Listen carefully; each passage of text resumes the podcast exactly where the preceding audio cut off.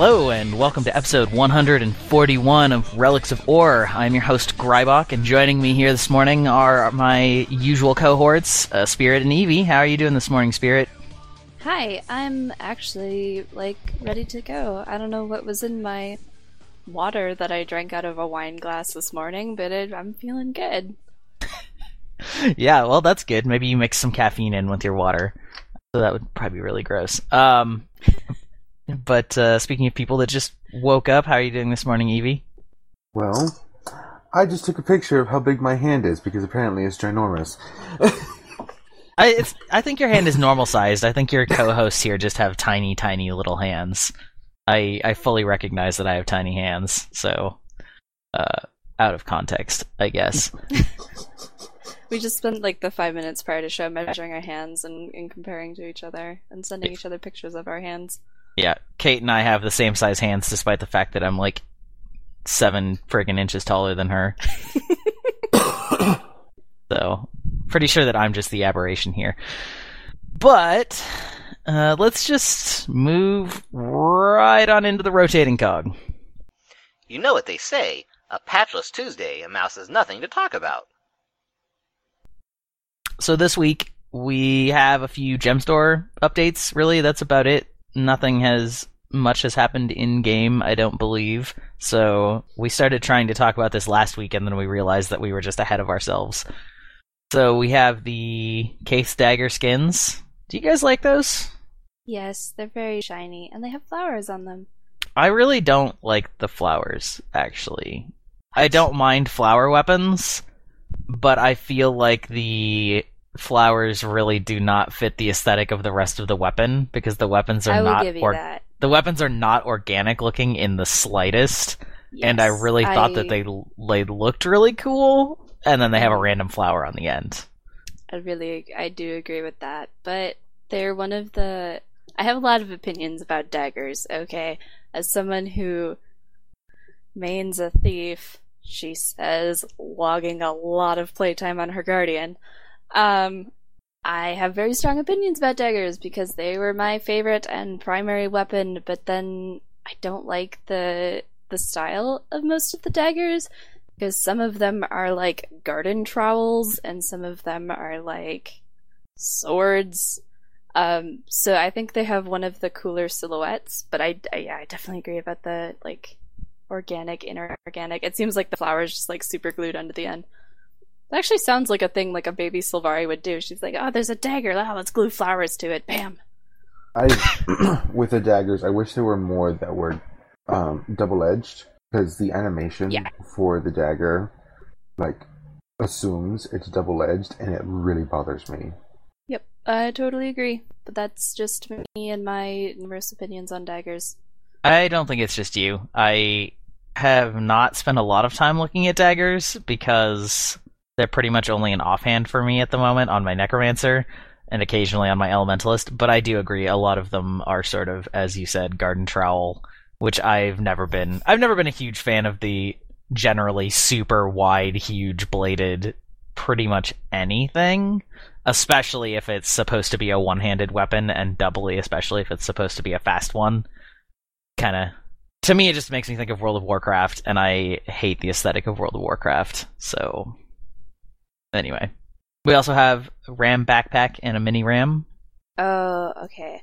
Listen, you guys, these are real cute. and I know, I think Eric said on in 139, he was like, "Oh, they've kind of moved away from from cutesy things on the gem store." No, um, they're not quaggan, but holy crap, these things have eyes that you wouldn't believe. They stare into your soul and go, "Ah." So I bought one against my my will. It started. It, it stared right in directly into my wallet, and some money floated out and into the computer screen. It was awful. but no, I, I, yeah, I got You it. might wanna have that looked at. my super. I, I put the Ram backpack on my super fierce Norn Guardian, and now she's got this adorable little backpack that stares at me and wiggles its arms. It's real cute and unfortunate. I guess counter to well, counter to what Eric said, it's still not anachronistic, as it were. It still at least somewhat fits. It is an animal no, backpack. Yeah, I definitely agree about that. It definitely it I would say fits the Guild Wars 2 aesthetic a little bit more than Quaggan backpacks or fluffy hats, but it's still kind of in the same vein. I'm okay with it. I like both of them. What is the what is this red lantern? I noticed it in the gem store, but I didn't really pay attention to it. It's like a balloon. And it Okay. follows you. It's like one yeah, it's like a balloon or kite item that follows you around and it's a red lantern. Gotcha. And it looks like we're gearing back up for Valentine's Day rewards. Returning on the box of chocolate, the bouquet of roses, and did they return the Valentine skins into the claim system? Ye kind of. They are worth two tickets instead of five or whatever they were. Um, But, but, not the are- one like they were the first year. correct. But they're Right. still a little bit cheaper. Um, one thing that is super cool, if you haven't seen the bouquet of roses or the box of chocolates, uh, the bouquet of roses is cool because you can throw bouquets um, over your shoulder to people, and they have to catch them. Um, so if you want to be a jerk like me, uh, you can grief people lion's arch by continuously throwing bouquets at them, and then they'll get back and be like, "Why am I holding these flowers?" Um, because that's how I do things. Uh, but actually, the really cool thing about box of chocolates is you can shrink yourself down. They're like um, like the chocolates in Alice in Wonderland almost, where you like the little ones and the big ones. I'm not sure how many different things you can do with them, but one of the the advantages to getting a box of chocolates, and I I haven't done this, but I've been really thinking about it, is that you can get them and shrink yourself down, and that's one of the ways to get your like first person screenshots because you're so small you can hide easily. It's also useful for jumping puzzles. Oh, I haven't thought about that. Yeah. Making yourself smaller so that you don't, especially if you're a Char or a Norn, so that you don't take up the entire friggin' screen is pretty nice. And it's nice for your fellow jumping puzzlers, too. But who cares about being nice to them? Yeah, I mean, or you could just get on the Mad King's clock tower and use the box of chocolates to make yourself huge. Um, I actually don't know if you can do that in the Mad King's tower specifically. I'm pretty sure you can't. Yeah, pretty sure they turned that stuff off. But anyway, I remember back in the first Halloween, it was when they didn't really have any restrictions in the Mad King's Tower, and my friend started griefing people by summoning as many summons as he could. I think Oh he, God. yeah, I think he had a Sylvari Elementalist, so he summoned, summoned those, summoned some of the Elementalist summons, and then summoned an Oakheart. I think. Can't Sylvari summon Oakhearts as one of their racial scum- summons? Yes. Like uh, it's like ghost no? Yeah, I think it is. That sounds like a thing. Yeah. Yeah. So he was doing that and running up the jumping puzzle with a freaking petting zoo.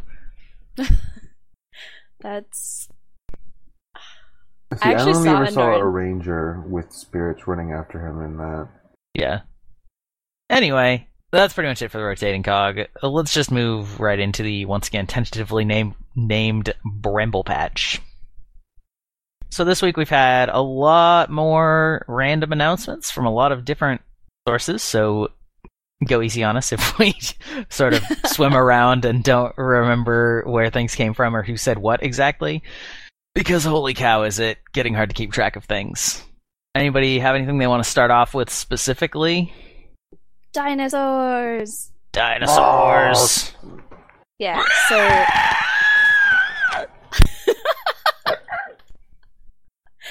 I was excited about dinosaurs in my game. I didn't know my hosts were dinosaurs.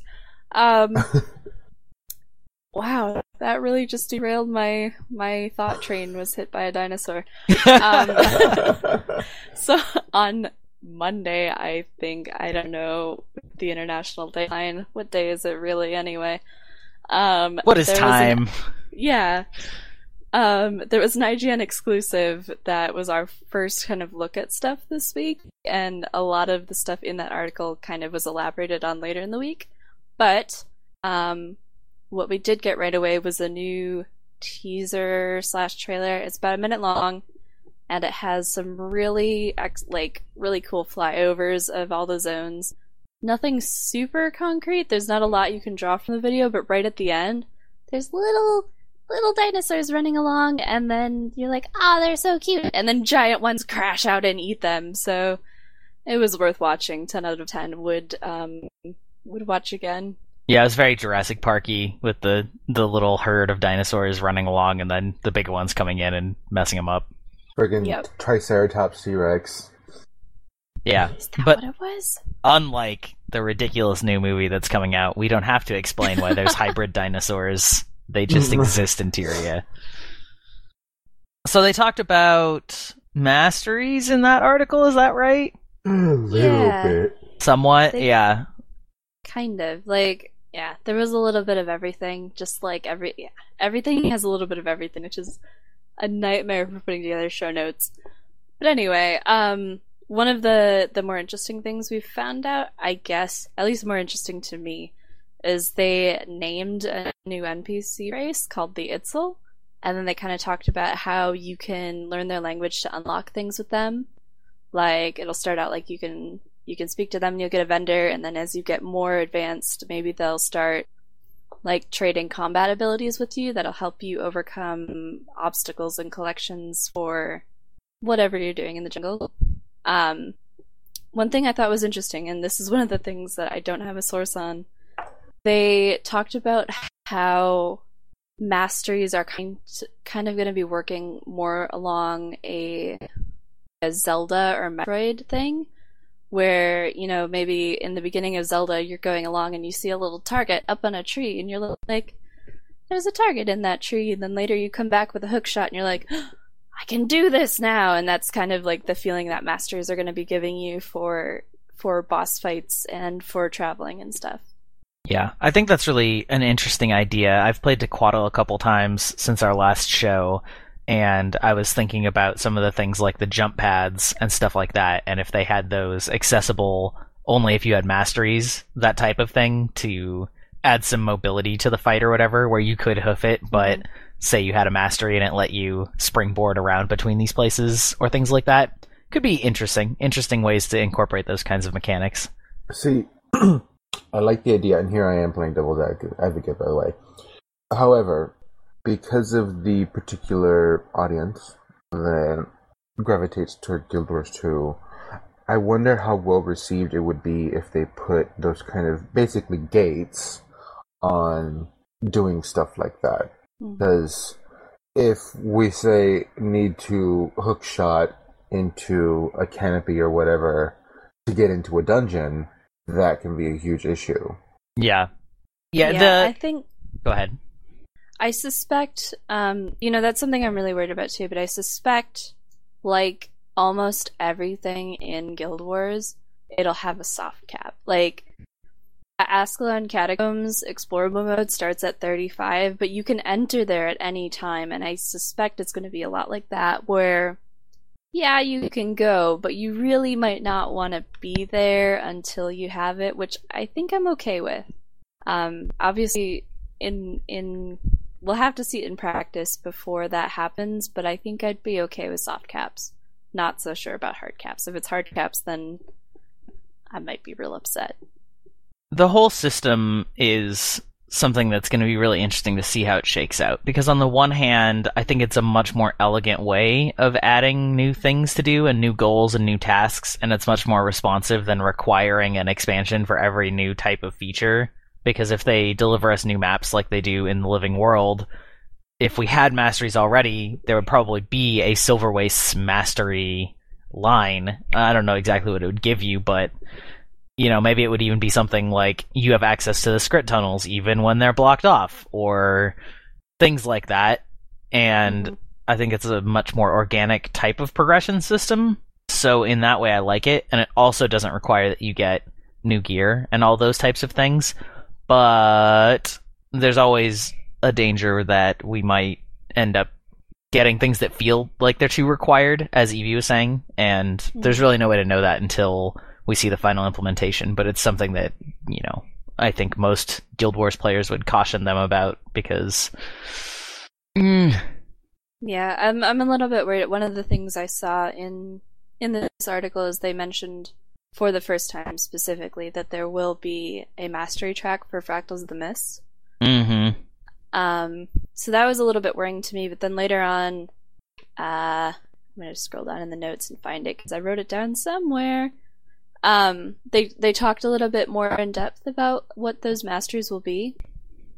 Um, and it's stuff like uh, getting better rewards, unlocking more powerful infusions, which I think is good because plus five infusions are really annoying, and I think that once they get past past 50 for fractals, it's gonna get really tough to like cram all that agony resist onto your gear. So that that type of thing is seems really useful for me. Um, the only other thing is when actually in that same that same bit where they're talking about it, it says gain powerful new abilities to overcome difficult fractal challenges, which worries me because then it's like, well, how much of fractals is based on your because fractals is already in this weird zone for me. I enjoy fractals. I'm at level 50 in fractals. Um, I play them quite a bit, not as regularly as I used to. But there's already this element for me um, in fractals where I have to think how much of this is skill and how much of this is arbitrary numbers, right? Like once I put enough gold sinks basically into my armor, then I can survive and it doesn't doesn't matter as much about my skill. So that that bothers me a little bit and the potential for an increased amount of reliance on things that I just have equipped kind of scares me. Yeah, that's that's actually the exact same place that I'm at with fractals, although with a little bit different of a conclusion, which is that that's why I haven't really gone past level 30 fractals because I feel like I've experienced all of the actual skill mechanics in fractals Mhm. to such an extent that I just don't care about getting more agony resistance so that I can fight against more agony. And I don't find a 1% increase to all of the enemy stats to be an interesting way of gi- like, giving extra challenge. So I just kind of quit fractals because like you said it's it's a time and money and gear sink that I just don't I don't care about. It doesn't give me a good feeling like I've overcome something by going into Mhm. higher levels of fractals. It just makes me feel like I'm spending money so that I can spend money. and so I think that does worry me to some extent as well that if I see this being really a huge plus for some of my friends in Twit Guild that love fractals and run them every single day, but are getting tired of drop rates and things like that because they called out specifically drop rates being tied to masteries in some way. Mhm. But for me, I feel like it's going to just be a push in the other direction and just say, well, it's really still not going to be worth it unless I invest a whole bunch more time just to make it worth it. And I've already made the decision that I don't really want to invest that much more time in fractals. And so it's just going to be like, well, if you really want to enjoy it, you can put another couple hundred hours into it. And I'll just go, or how about, how about not? Yeah, I feel like I don't know. It'll depend on on the group content that comes out of out of Heart of Thorns, but there's gonna, definitely going to have to be some kind of like priorities to where you're investing your mastery points. Cuz that's yeah, that's another thing is that you have to decide how you want to progress your not your character, I guess it's your account but you have to decide how you want to progress. You can't be doing a whole lot of things simultaneously, or if you are, it's actively hindering your progress towards other stuff. Um, which I'm not sure I like, but that'll be something we have to deal with when it comes out. So while we're on that, let's just start talking officially about the actual blog post because that's sort of Okay. getting more into. They got a little bit more into the blog post uh, with some of the details that we're talking about. With didn't didn't they, or am I mixing it up? Didn't they talk about masteries in that blog post, or was that also? They no, they did. There was a blog post on masteries. We can totally talk about that. Right, because well, because they they talked about. Oh, I see. So yeah, we had we had a link to the general Heart of the Mist, but there was also the Masteries one. yeah. So a point that was brought up that I thought was interesting was that since Masteries are going to be based on the region that you're in, and oh gosh, we should back up. But I guess I guess let's back up and just say that they revealed that once you're level 80, you'll no longer have an experience bar. You will that will be a bar dedicated to working towards a mastery. So you unlock a mastery with the mastery points that you earn from doing specific tasks, and then you sort of uh, level it up by gaining experience, sort of. And I guess it's yeah, it's unclear like if you get experience towards a mastery point, or if they're like finite points that you get and you have to accumulate so many to get like a skill. Well, the way the way it sounds to me is that you gain. Fu- there are mastery points that you get from doing specific things, like map complete is I think one of the ones that they mentioned, and that you would then use that to say, okay, I'm going to unlock this mastery to start working on, and then once you've done that, you use experience the experience bar to basically either I don't know to unlock it or or to level it up. I don't know that that part is a little bit unclear, but that they're separate systems. That they're that it's mastery points to start or unlock a line and experience points to level it up. I think. See, I got the impression that they were just getting rid of experience after level 80, and the bar just shows the progress towards mastery. Uh, Right, but uh, yeah, I mean, I'm sort of using an analog for Mhm. experience, like because it doesn't because they did say that you're gonna lose your, you're not gonna be gaining skill points from gaining levels past 80, as it were. Um, but I sort of, I guess I'm sort of envisioning it, kind of like the world v world thing, where gaining experience goes towards your world rank, if you will. Right. Yeah, I think that would make sense, especially with the the amount of experience consumables they're pushing on us. Because guys, I can really only make so many more alts. Like even I, there will there will be a point where I just say no more, and the, the tomes just pile up in my bank. Yeah, so so rereading this blog post, the ability to train mastery is unlocked at level 80 uh, for all players that own Heart of the Thorn or Heart of Thorns, which is interesting in and of itself that they're not doing any backporting of this system. Um, when this ability is unlocked, your character's experience bar will change to become a mastery training bar. This bar will track your progress on training the mastery ta- track you currently have selected, showing both abilities you are training towards and those already earned from the track. To see all your mastery tracks, spend mastery points, and change which mastery you are currently training. Click the mastery training bar to bring up the mastery tray. Um, blah blah blah. To train a specific mastery track, you must first unlock it by spending mastery points. Mastery points are awarded for completing various pieces of content, things like completing chapters in your personal story, certain achievements, blah blah blah. Each mastery point can only be earned once per count, so while mastery points allow you to unlock mastery tracks, there are also an indicator of how much of the game you've experienced. Once you've unlocked a mastery track tier with mastery points, then you begin training that mastery. Mastery tracks are trained by gaining experience while the mastery track is slotted. So it sounds as though the experience bar is not going to gain you mastery points, that you're going to unlock trait lines, quote unquote. They're not actually traits in the classical sense, but you're going to unlock mastery lines with the mastery points, and then you're going to train them to actually get benefits from them with experience.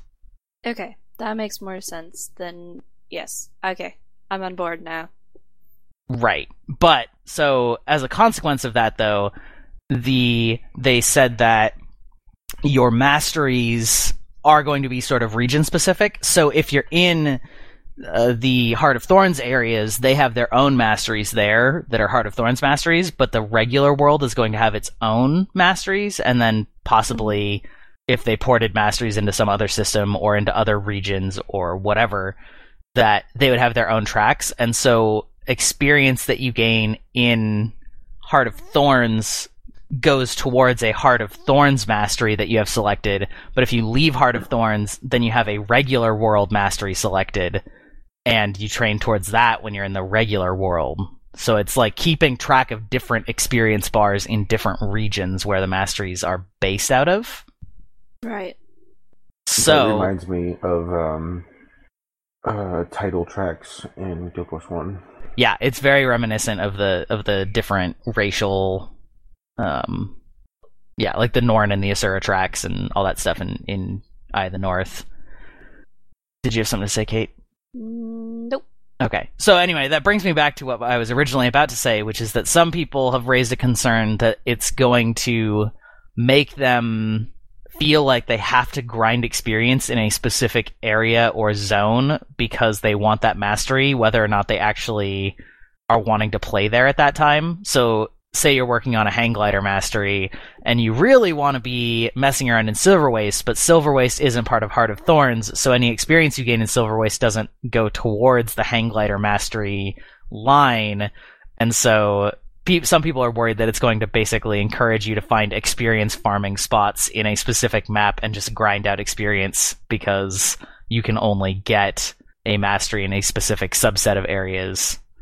That, Which- that- okay, the whole experience grinding thing is going to happen. Yeah. That's not even a like a worry. It's it's going to happen. If this is the way the system is going to be, it's gonna happen. Yeah.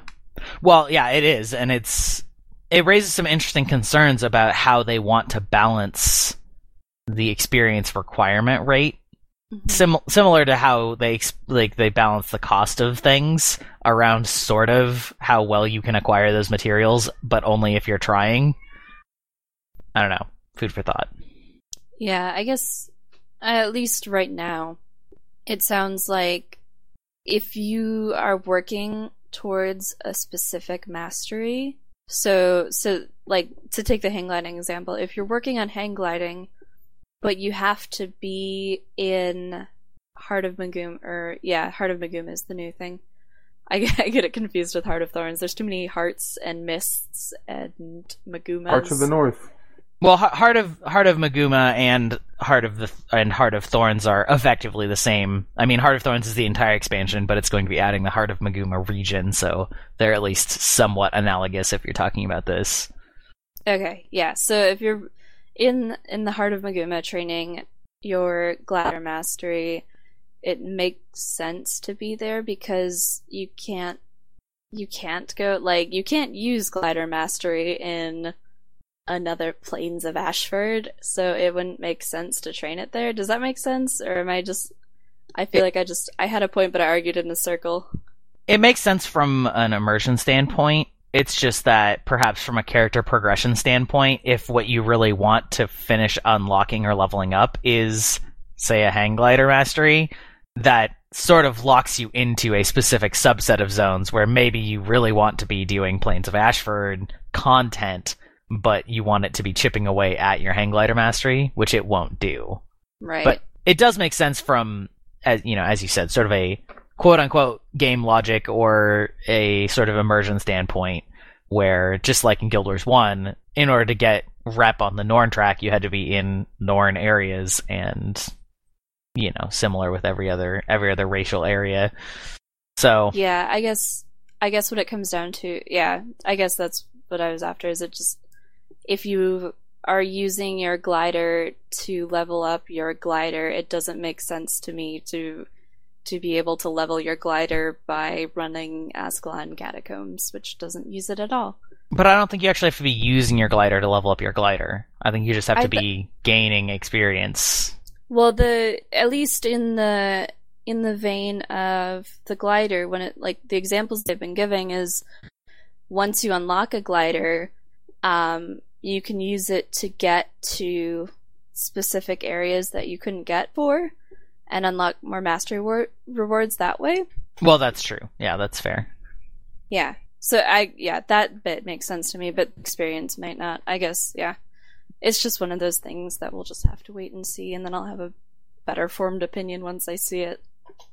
So how do you guys feel about losing skill points per level in in air quotes level since we weren't actually gaining levels uh post 80 Eh. EV It kind of bothers me. I'm not gonna lie, but at the same point, you get so many skill points from like champ bags and stuff that it's kind of like, eh. Yeah, since we did our last show, I believe I've earned 150 skill points from scrolls that are just sitting in my bank. Crap. So turns out Silver Waste gives you a lot of materials. Yeah. Um, I guess it's a little bit weird for me especially since I have so many alts, my skill point scrolls tend to get spread out on them as I need things. I think it it could have potential problems. Um, we know that the existing trait system is getting reworked slash coming out, uh, but that which- would be. Sorry, go ahead. I was just gonna say, for which I am so happy. Oh God, yes. I don't know what they're going to replace it with, but I feel like it has to be better, and so I am just not even going to roll an alt until this happens. Not that I usually roll alts past my main eight anyway, but anyway, Not everyone's yeah. Kate. yeah. Continue. And I respect that. But yeah, I've got a lot of alts and getting skills for them and and gearing or not like gearing them up, but um unlocking traits and stuff, at least right now. And if uh, traits are going to require anything any skill points in the future, um I can see that potentially being a problem just because it'll be a lot harder to or it'll require a lot more time investment on a specific character to get that. Um I can see it potentially being a problem with, and it, problem I use kind of liberally because it might not be a problem for some people, but I can see skill points becoming scarce for things like legendaries. Um, the the process of making a, a mystic clover and the process of getting your bloodstone shard for legendaries could be a little bit more difficult. Um, and the the special exotic weapons that have components like that um, with the different skins. I can't even think of what's called right now. yeah, the mystic weapons, the things like Volcanus and Mjolnir and Infinite Light all have a skill point requirement, so I don't even know that's a bad thing. I can just see potentially those things becoming a little bit rarer. Maybe not a bad thing, but if skill points are rare, it's going to affect, I think, a, lot, lot more things than people things. realize.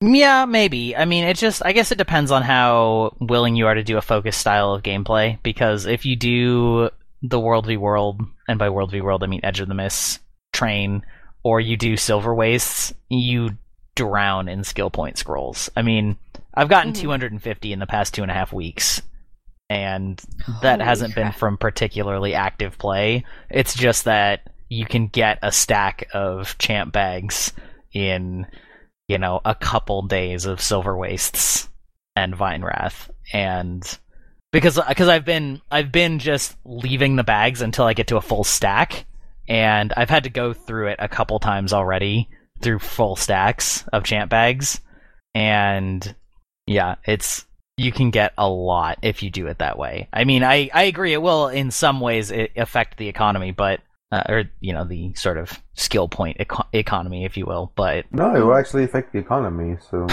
well, that's true. Yeah, it'll it'll affect both. But there are avenues for earning a metric buttload of skill points from a few different a few different ways.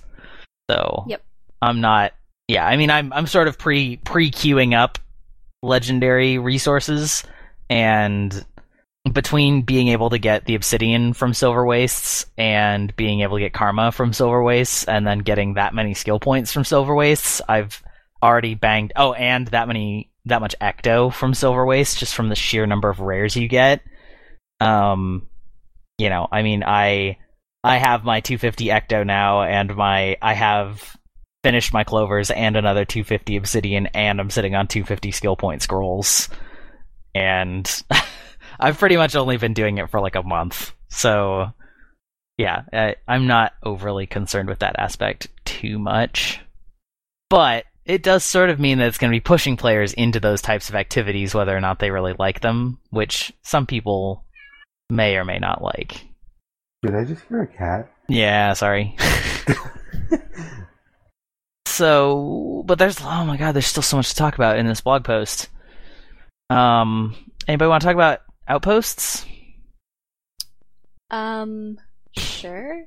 why I not guess it, it doesn't sound like something that's that exciting to me. The the gist is um there will be outposts, so think of like Claypool or something, and instead of events just being strewn haphazardly around the zone, they're very much centered on the people of Claypool um, and directly tied to their ability to function as an outpost. Um, so in the in the context of Queensdale, it would be um, the humans versus centaurs, uh, keeping the people of Claypool fed, stuff like that. hmm Um, the closest, it's basically. Oh God, I don't want to use the word quest hub, but kind of. It's a place where all the events are tied directly to the story, um, and it's a place where events will be starting and ending from, so that there's a cohesive center to it, so you can easily find a lot of events and stuff to do. Which, okay, it doesn't seem like a particularly exciting feature to me. I'm like, oh, I can't wait to see Outposts. It just seems like something that'll kind of happen in the world. It's kind of a Um, rebranding almost. Yeah. They said uh, the closest existing analogy is the the Silverwastes forts, um, but obviously improved on on the towers. But in that sense, where you have a central location, there's events going on around it. You have to capture and defend it, and then maintain it. And then there, additionally, there's also several levels of completeness, I guess, because it's not the example they've been using in Heart of Thorns is that there's a camp with Laranthir and the Pale Reavers, which is really cool, by the way. Uh, to see, if you don't know, Laranthir is uh, associated with the Vigil, and he's been heavily involved with the Pact, but we haven't heard a whole lot from him for a long time.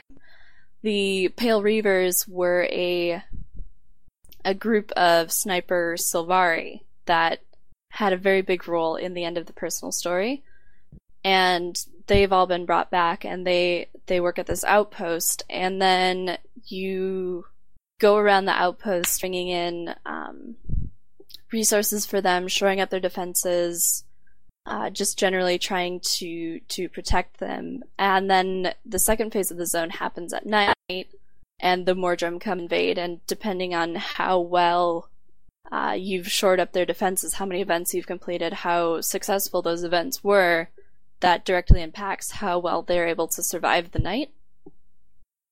I sort of So, yeah. I think it's really interesting that they're introducing some of these I mean that they're sort of keeping up this trend that they introduced in Silver Waste of work on things for a certain amount of time and then depending on how well you do it you know it, it comes to a head at a certain point in the future Right. um yeah yeah it's it's interesting stuff and you know like i said earlier it's there there definitely feels like there is a degree of sort of rebranding of some of their things that they're uh, of some of their content that they created.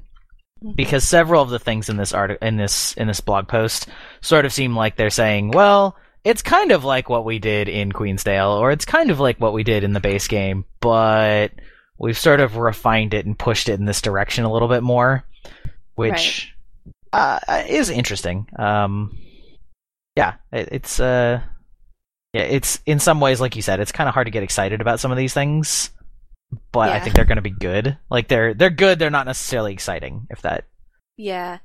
Actually, I wanted to ask you guys. I'm very curious what you think about this because uh, one of the things they talk in in this blog post is that they really learned that map wide objectives are great. Um, things like Queensdale, to use that example again, um, only have 50% of the zone, like the zone wide events, dedicated to the the quote unquote story of the zone. Where in Queensdale it's the humans versus centaurs only about 50% of the stuff actually relates to that. Um, my concern with saying, oh, is my computer breaking? not that I can hear. Okay, It'll sound it's fine. Just, it's just doing weird things, so I'll keep talking. um, my concern is that uh, if every zone requires a map-wide objective, how are they? At least with the Heart of Thorns zones, we know for a long time that those will be populated. Sure. But with Heart of Thorns, is it going to move people out of Silver Waste and Dry Top? We've already seen that a little bit with people have shifted to Silver Waste, which is clearly a better farm than Dry Top. Yeah. So no now it's hard to get uh it's hard to get the high tiers of stuff in Dry Top, which I don't know if it's a good thing requiring map wide events in every zone. To, like do you guys have any thoughts on that? I just Why you I'm go worried first, about- Evie? Yeah. It's good for like the initial hype and all that, but it's something that needs to be constantly looked at and be like, okay, there aren't that many people here now. We need to adjust this. Mm-hmm. And like you said before, I actually think it's time for them to already look at Dry Top. I think that there's sort of a tangential answer. Answer, not really tangential, but there's a relevant answer uh, that may come into play that's hard to predict. Because I think what you're worried about is a very real concern, and we've already seen it, as you said, we've already seen it in the existing Guild Wars 2 content. Like, hmm not to i mean to say nothing of just even the old zones but even among the new zones you know um, silver waste is is the go-to farm place and it has driven people out of dry top for the most part and yeah it's it's definitely a real concern to think about i think that a possible saving grace that they may have is ha- depending on how they do it things like the mastery system because hmm they may introduce incentives to go back to older zones and tie them to specific masteries to learn or to level up or things like that. So it won't keep them as populous as the brand new zones where everybody's spending all their time and hype, but it may at least sort of help maintain a minimum population density that's important hmm but I I agree with both of you. I think it's a it's definitely a real concern for future or for for for content in general. It's it's frustrating if you want to do something and there simply aren't enough people around to make the critical mass happen. So Yeah. Yeah. I guess I'm I'm hopeful that they've learned a lot more about event scaling. Um, but things like one of the examples they gave again with the Laranthir and the Pale Reavers is as you push. Actually, this leads perfectly into another thing that I wanted to talk about. Um, as you push further and further into the zone, and as you complete more and more events, the chance to see a Mordrem Wyvern and start that that event or group fight. We're not quite sure what it is, but they're phrasing it as though it's a a challenge. Like I in my head I envisioned it as a world boss, just from the way they phrased it. mhm. Um do you have any thoughts about that? Like it it seems to me as though uh if you do not complete all these events, you will not have a chance to kill the wyvern, which we hmm, how do I want to phrase this? It sounds like the old system of world bosses, which is fine. I guess I didn't really have a problem with it, and yet at the same time, they've moved away from that to having the world bosses on timers. Um, so any thoughts about that? There's a reason they moved those bosses to timers. So, yeah. Yeah. There's a lot of ways that that could be taken. It could be sort of more like uh, uh, Citadel Flame and the Circle, whatever dungeon Asura, I can't remember the name of now. Crucible? Yes, Crucible of Eternity, where there's an event that runs in order to like unlock being able to do it, and it just happens every now and again, and then it has to go through before you can start doing it again. hmm Or it could be a like, oh, this event chain is going to start, and you have to make it all the way through to actually get to the boss, but you can fail it somewhere in the middle. So it it it really just depends on how it ends up playing out. I know that I have I have mixed feelings on how it sounds because like Evie said, there is a reason that they moved these things to timers. Hmm and they have gotten away from that with silver wastes. And it kind of drives me crazy because if I want to do Vine Wrath, you basically play the game of watching the LFG tool like a hawk to get into an already almost finished silver waste zone. hmm Very few people want to start from a scratch silver waste zone and take it all the way to completion, but because they're not on timers, they there's there's no way to know the progress unless you're using an LFG tool or trying to force spam guildies, and so I can understand why they may choose to do that from their own their own motivations because it sort of in many ways requires more active player involvement. Like you can't just log on at 5 minutes to an hour and do a world boss and then log off Mhm. it, with, with the silver wastes.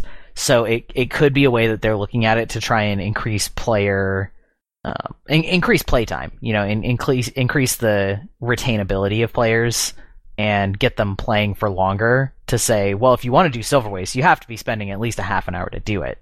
Mhm. But That's a double edged sword. it's a double edged sword, exactly. It's I find it very frustrating because like I mean, we, we got into this discussion with Vrabin on the last episode, and you know, obviously he he thinks it's really scummy that sometimes I sit AFK in a silver waste map until things actually start picking up. But Mhm. for me, it's like I I I enjoy doing the sort of world v world aspect of that map to a point, but I don't want to do it for an hour straight and then do the Vine Wrath. I like the Vine Wrath, and I like the bosses, and I like the actual challenging parts of it. And the the events in that zone are very spammy, and you know, I, I know that the most efficient way, really, like I said, is to just sit on the LFG tool and just go back to back to back on zones that are 75% complete or 80% or 90% and just jump straight from boss fight to boss fight to boss fight, which you can also do with these systems. But I feel like that's almost sort of an anti play pattern where. Like they're encouraging you to hop between them and they're giving you an incentive to AFK so that you can participate because the odds of you just random warping into a zone that happens to be almost ready are very low because people hop onto those bandwagons and then fill the zones up. Mhm. And I don't know. It's it's really it's a really challenging question, and I don't I don't know. It's I don't want to say that the core gameplay is bad because it's definitely not. Right. But when I want to do those big, challenging, epic things, a lot of the time I don't want to suffer through playing with random pugs on a random map to see if it will maybe happen in maybe an hour. Mhm. So, talking about things like a chance of the wyvern attacking, it seems like there's going to be a lot of more using personal networking than actually playing. I don't know.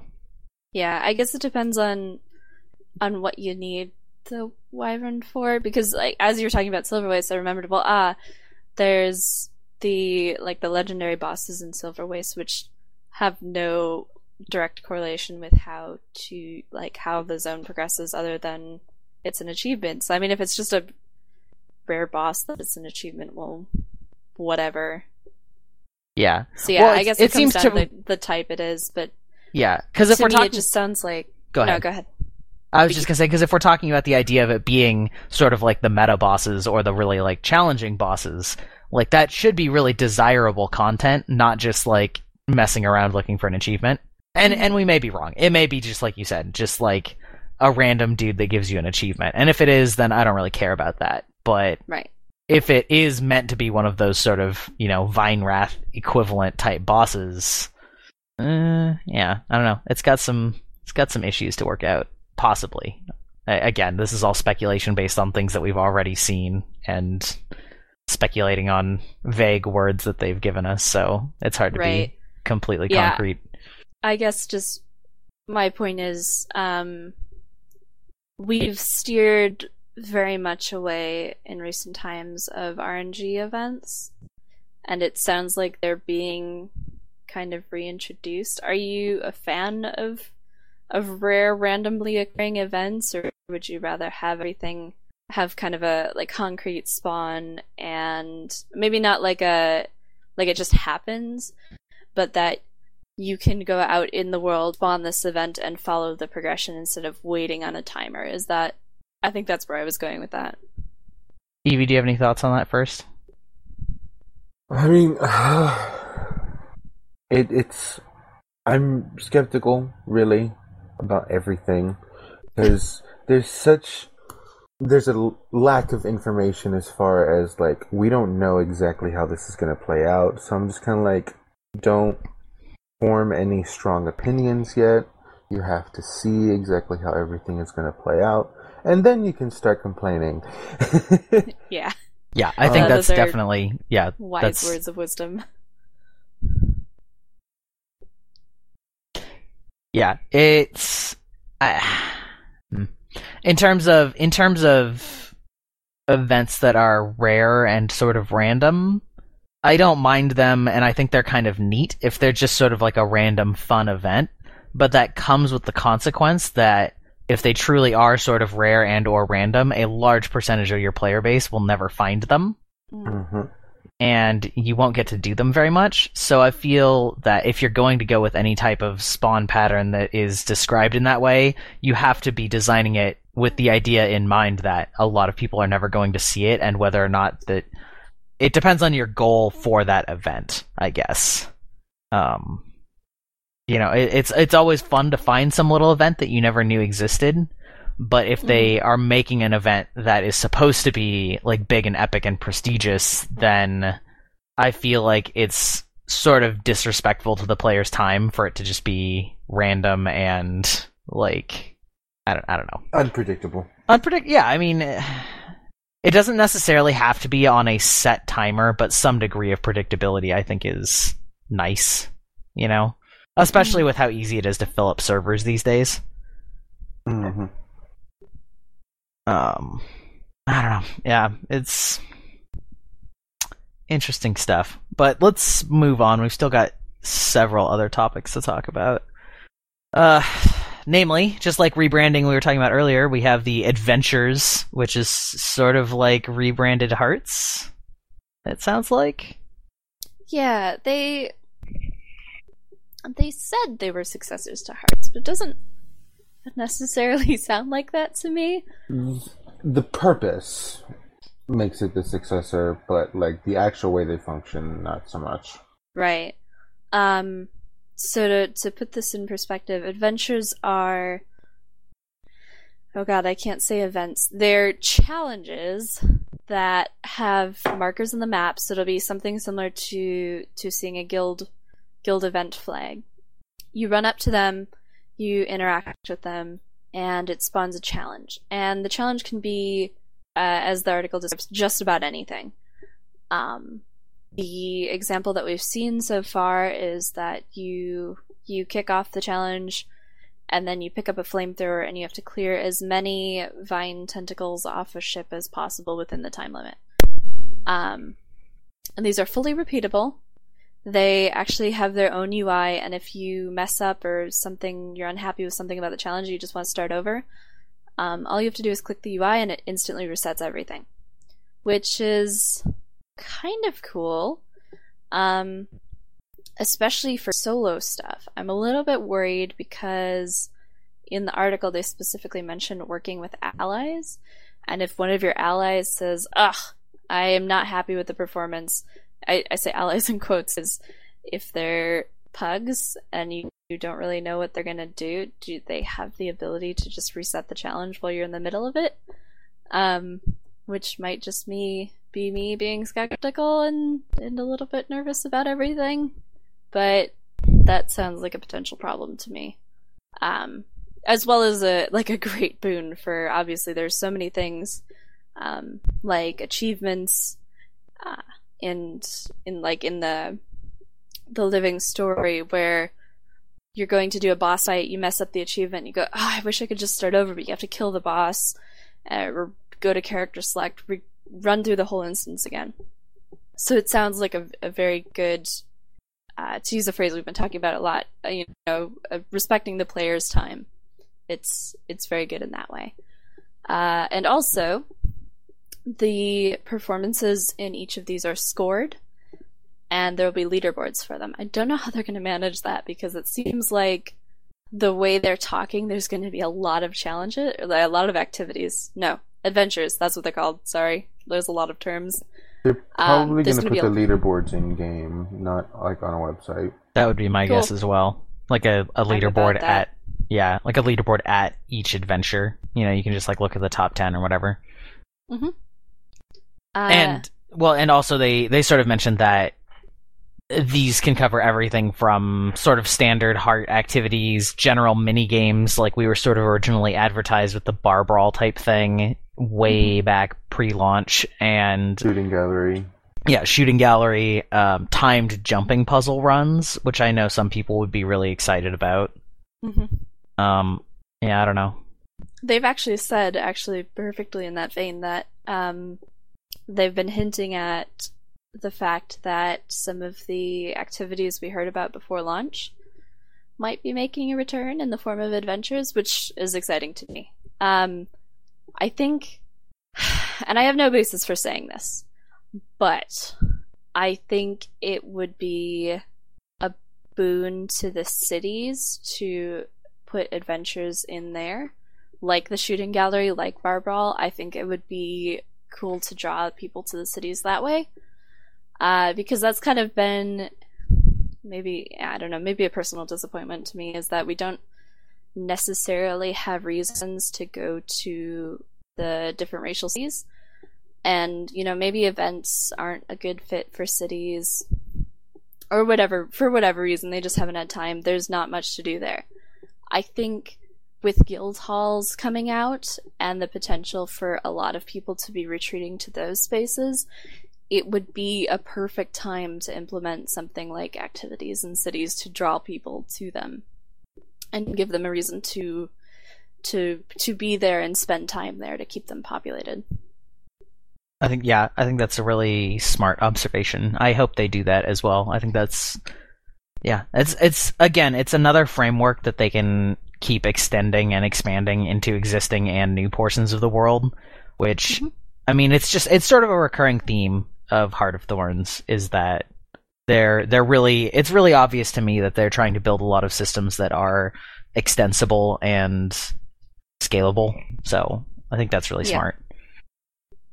Okay, um, that takes us to basically the last relevant thing, which was the points of interest stream. Oh, that's not quite. There's a few other things, but the points of interest stream had a bunch of other things that there were to talk about. Um, did you guys watch that? I cut bits I and missed- pieces of it. Yeah, I missed the first 8 minutes, which meant I missed most of it, sadly. I see. Um, yeah, it. I mean, I watched it again this morning. There were a lot of little tidbits, a lot of things that are sort of that would just be rehashing what we just talked about for sure. Um, they sort of described the adventures in a little bit more detail and gave those specific that is like the ship and tentacles, vine tentacles example. hmm um I don't know. Do, do you like? Do you guys want to talk about some of the things that people sort of sleuthed out on the stream that were not said but were revealed? I thought that was actually Yeah. kind of funny. The revenant icon. oh boy. Yeah, There was actually a, a disconnect during the stream, and so we got to see the the character select, um, which had a revenant on it, and we've seen the icon. So I think that was definitely not intentional, but it wasn't like a huge leak or anything, and it got people stupidly excited for some reason. Um, so it's pretty hey, cool looking. Yeah. It's like I'm trying to think of how to describe it. It's like an eye, but if you took the the pupil of the eye and drew a line vertically downward, then that's what it is. It's looks the like a- symbol on Rytlock's blindfold. Well, yeah, that's I Yeah. mean, that's reasonable. It looks like an Illuminati symbol to me, like not the exact thing, but that type of a like a occult slash secret society slash you know that that type of a symbol. Yeah, people were uh actually on Tumblr people were drawing comparisons to the Sheikah from Legend of Zelda, their eye Mm. symbol. Think of like the like the lens of truth from Ocarina of Time. Yeah, yeah, it does. It looks a lot like that now that you say that. Um, yeah, it's a cool icon. I would say it's the most intricate icon by far. Like, it's the least obvious what exactly it represents. Right. Uh, there was a new. We don't know what it is, but there was a new icon above the F1 icon for the warrior. hmm Which, Uh, might which be is- the specialization thing.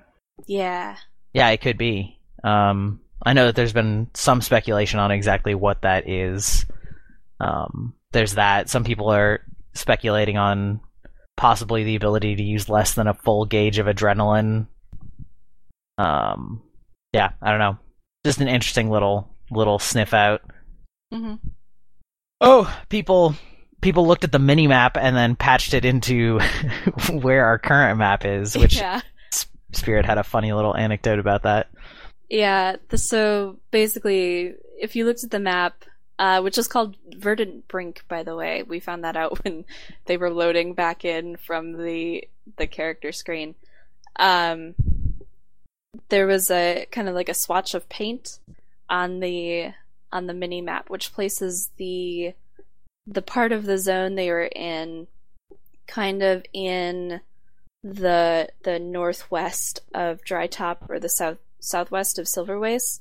Um, but it looks as if we're gonna go through a zone portal. It would be through the Leyline Cave, and like that that far end of the zone would come out in the start of Verdant Brink, if that makes sense. So if you're looking for it on the map, that's about where it lines up.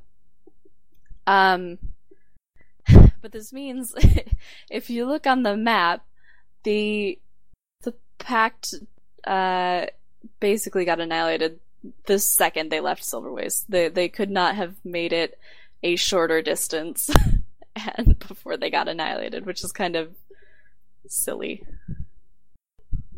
Just means Silver Waste is on the brink of destruct uh, on the brink of destruction at all times. Yeah, I guess. yeah, no, it is kind of funny. It is kind of funny to think about. Oh, you went uh, oh one mile.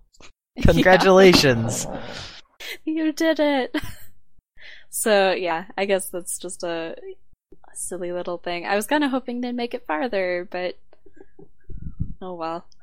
Um, speaking of map completion or maps, though, uh, one eagle-eyed viewer, and I wish I had written down their name, but somebody in in the comments noticed that the there are, despite more maps, there are less things to discover um, to do heart completion or not heart completion but map completion.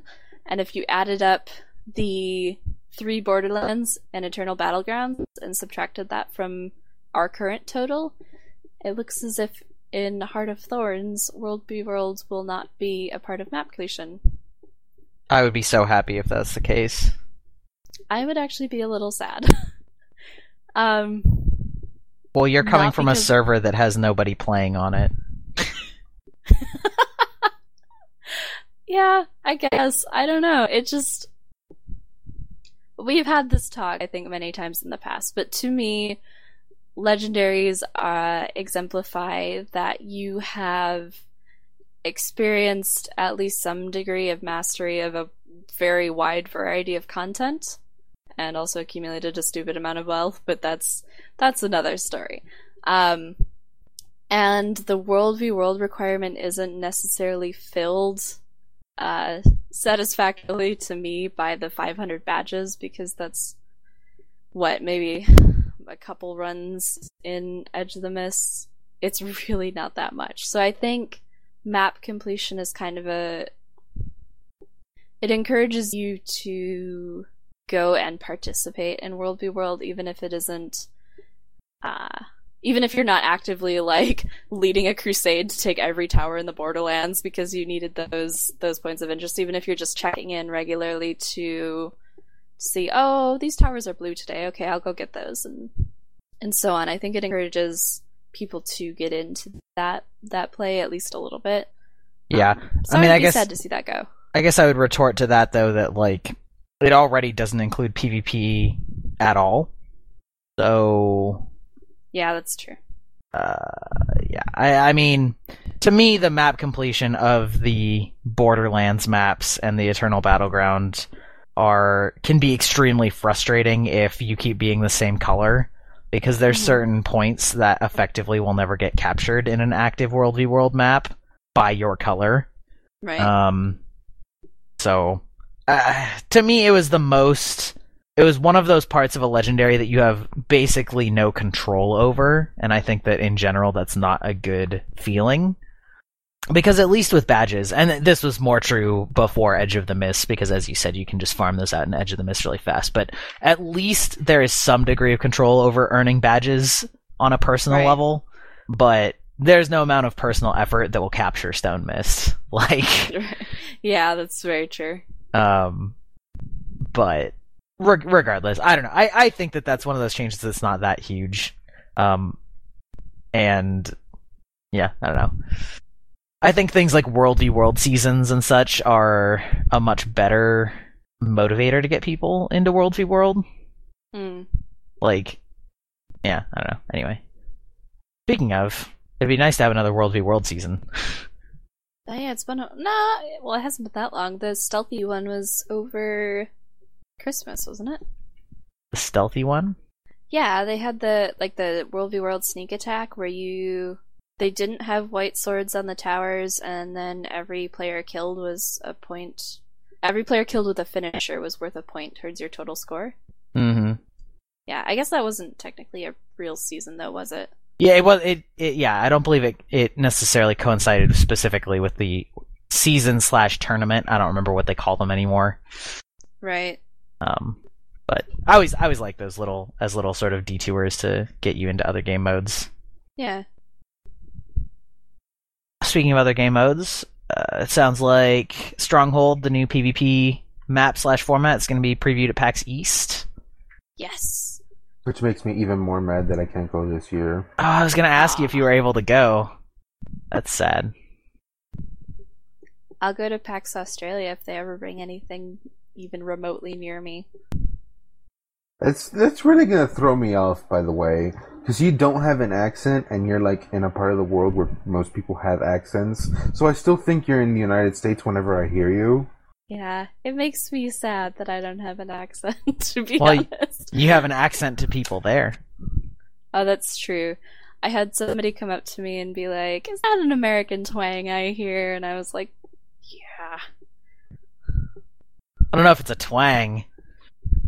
Yeah, that's not that's not the words I would use either, but you know, whatever. Is that one of those crazy Australian like slang words that just means its own whole separate thing? I don't think so. But if we should not branch into Kiwi slang because I will just start ranting about these people. What do you mean these people? New Zealanders, lovingly. I will lovingly rant about them. But I will just say that um, one of the things I learned very quick is that they use mean as like a way of saying cool.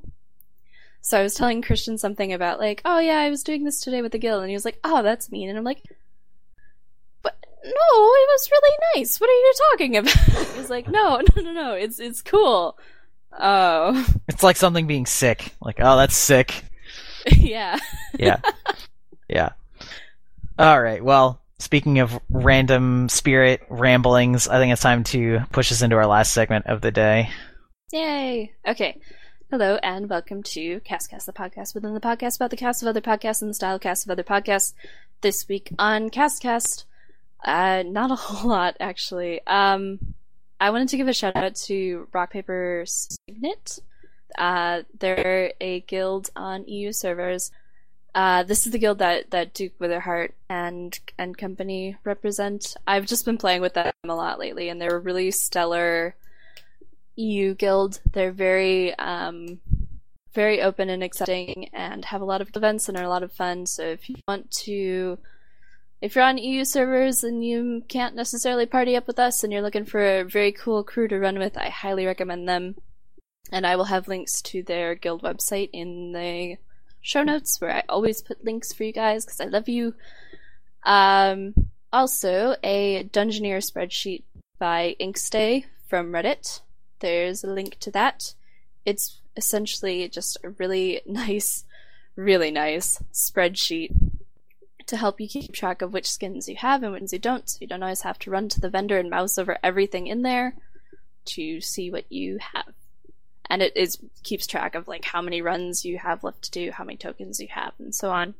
So that's really good for people like me who need to constantly be checking up on how well I'm doing.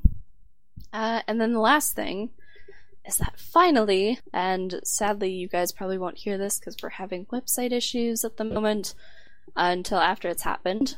Uh, but there are going to be Relic Guild missions starting up again, and at least currently, they're Saturdays at reset. That might be moving when I get a job, but we'll see. Um, yeah, so guild missions with relics. They are totally open to the public. I will invite anyone to the guild. You can come and hang out with us, get your commendations, whatever. And there will be more guild events to come. I'm aiming for two a week. And they're going to be stuff like World v World, Story Mode Dungeons, achievement runs, just going into a map and doing whatever we run across as a Zerg. Um, so stuff like that. So if you want to join us in Relics for that kind of thing, you can whisper me, you can send me a mail. My in game name is Spiritface, S P I R I T F A C E. I punched my microphone in the middle of that because I was really excited. Um, and then the the account number, if you want to add that on to the end, is 5089. That's how you can get in touch with me, or you can do it through Relics, the Relics Twitter. Mider's at Damviolas. Come play with us. I'm really excited about it. I'm happy to see everyone again. And that's spiel for today. My voice is really going. I've noticed it getting worse throughout the show, so I apologize because it just keeps going in and out. Well, don't worry, you're also lagging, so you know. Oh, excellent. Did I go robot through all that? Uh, not not badly, just a little bit. Well, this has been to Auto-Tuned Spirit Face with Castcast, the podcast from the podcast about the cast of other podcasts, and the.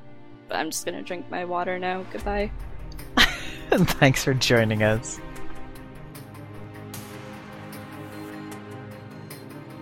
That was another episode of Relics of Orr. If you'd like to get involved, you can find us on any social networking site such as Facebook, Twitter, Steam, and many more just by looking up Relics of Orr. That's Relics of ORR. Similarly, if you'd like to send us mail, you can send that to relicsofORR at gmail.com or go to our website, relicsoforr.com, where you can record right there on the front page using our WordPress widget. Put on a headset and give us your feedback.